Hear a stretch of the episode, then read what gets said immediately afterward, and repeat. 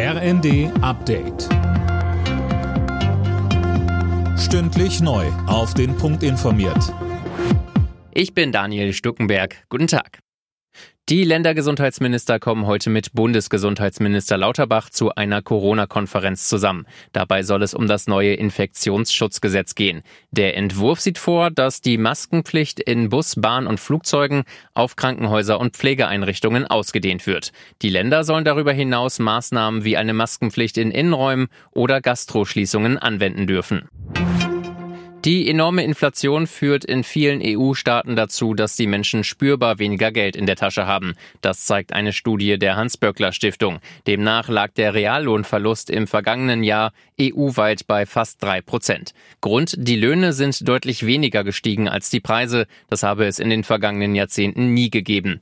Weil viele Unternehmen gleichzeitig aber hohe Gewinne erzielen und Milliarden an Dividenden ausschütten, seien hohe Lohnforderungen durchaus berechtigt, so die Autoren der Studie. Die EU will Energie sparen. Heute ist der Gasnotfallplan in Kraft getreten. Bis Ende März sollen die Mitgliedstaaten ihren Gasverbrauch um 15 Prozent drosseln. Die Länder wollen sich damit auf den Fall vorbereiten, dass Russland den Gashahn komplett zudreht. Der Chef der Bundesnetzagentur Müller sagte im ZDF, Erstmal bedeutet das, dass Deutschland nicht alleine steht, dass kein europäisches Land alleine durch diese Gaskrise durchgehen muss.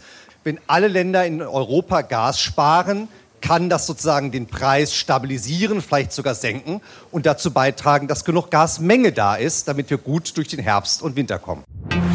Psychische Erkrankungen sind der Hauptgrund für einen Krankenhausaufenthalt bei jungen Menschen. In der Altersgruppe 15 bis 24 hat fast jede fünfte stationäre Behandlung damit zu tun. Danach folgen laut Statistischem Bundesamt Schwangerschaft und Geburt. Alle Nachrichten auf rnd.de